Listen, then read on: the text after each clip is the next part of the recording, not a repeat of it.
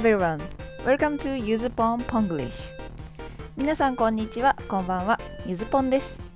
今日も行ってみましょう。ポンコツ Moment in English. エピソード9ちょっと昨日までねエピソードの数字を間違えてた気がするというポンコツです。どうも皆さんこんにちは。皆さんのポンコツエピソードを英語でショートストーリーにしてみたというコーナーです。英語にあまり親しみのない方向けに1文ずつ日本語訳も読んでいきます。エピソードから1つ明日使えるポンコツフレーズも収録しています今日のエピソードはゆずぽんの昔の話ですさあレッツポンコツ When I was a university student, I was into design festa 私は大学生の時デザインフェスタにハマっていました It is an event which various kinds of artists show and sell their own works デザインフェスタというのはいろいろなジャンルのアーティストたちが自分たちの作品を展示したり売ったりするイベントです。Anyway, I decided to go there alone. それはともかく私はそこに一人で行くことにしたのです。It took two hours from my home to the site by train. 家から会場までは電車で2時間かかりました。Then I missed my stop そして私は乗り過ごしてしまったのです Though I didn't fall asleep 寝てたわけでもないのに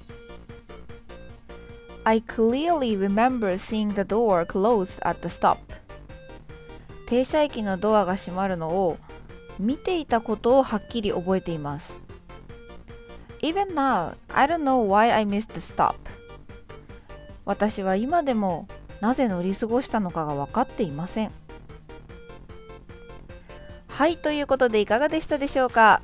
次の駅でちゃんと引き返してデザインフェスタには参戦しました。むしろあの一人で行ってよかったんでしょうね。誰のことも待たせずに済んだので。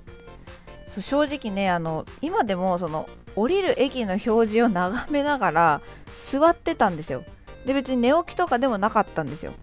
何してんでしょうね。脳みそ蒸発したんでしょうかね。ポンコツです。どうも。みんな元気出してね。こういう人もいます。今日ご紹介するフレーズはこちら。I missed my stop 乗り過ごしたですね。まさにポンコツ、まあ、もしくはね毎日頑張ってつい電車でもうとうとしちゃう頑張り屋さんなんでしょうかね。ミスっていろんな意味になると思うんですが日本人が使うあのミスったでおおむねニュアンスは合ってると思っていただいて大丈夫です。何かを逃すっていう意味ですね。失敗するの failed よりは何かをこうやり損ねたとか、まあ、逃しちゃったっていう意味が強いです。でもう一個、まあ、ミスだと思い浮かぶ人もいるかな。有名なフレーズというか、まあ、鉄板フレーズ。恋人恋人の間で。I miss you ってやつ。